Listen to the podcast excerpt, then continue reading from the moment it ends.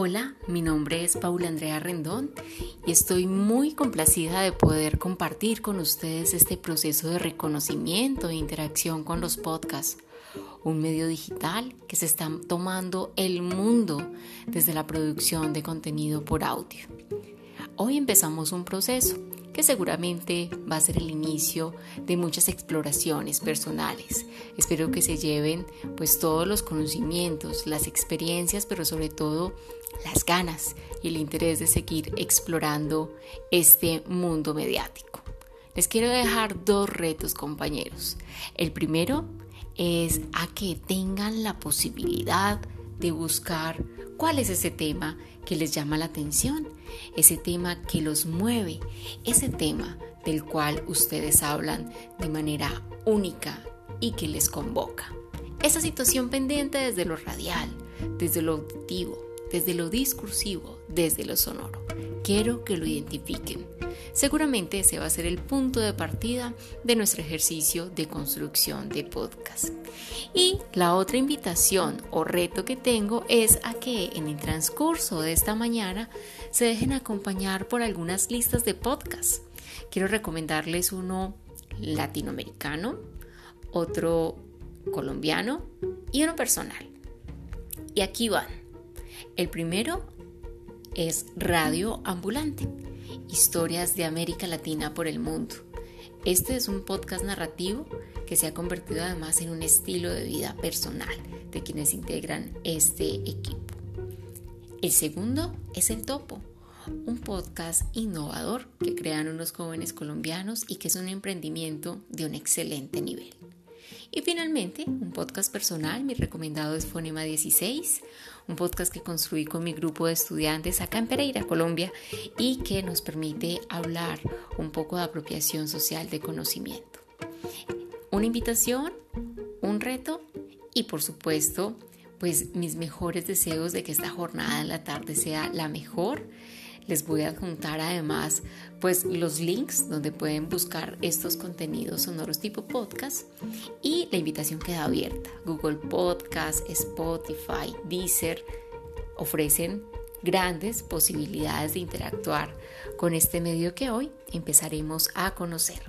Así que nos vemos y nos escuchamos hacia las 2 de la tarde y para mí va a ser un placer compartir con cada uno de ustedes. Bienvenidos.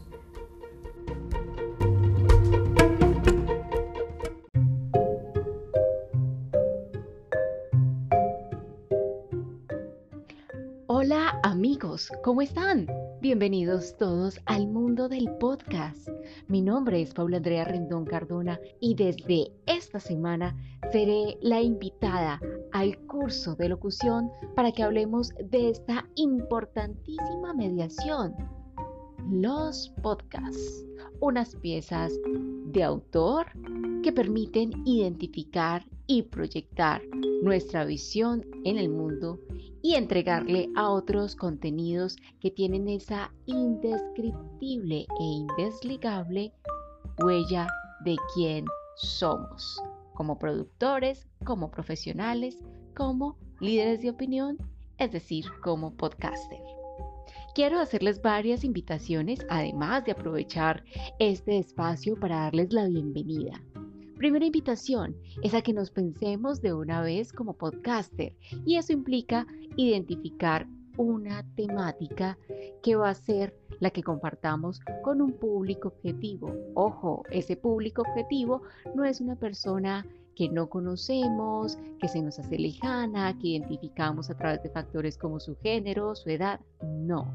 El otro al cual vamos a dirigir la palabra es un cercano, una persona a la cual nosotros podemos identificar desde su consumo cultural, es decir, desde aquellos hábitos en los cuales invierte tiempo, desde aquello que hace por gusto, desde aquello que consume en el marco de la cultura y le haría un público certero, objetivo a la hora de escuchar tu podcast. Así que esa es la primera invitación.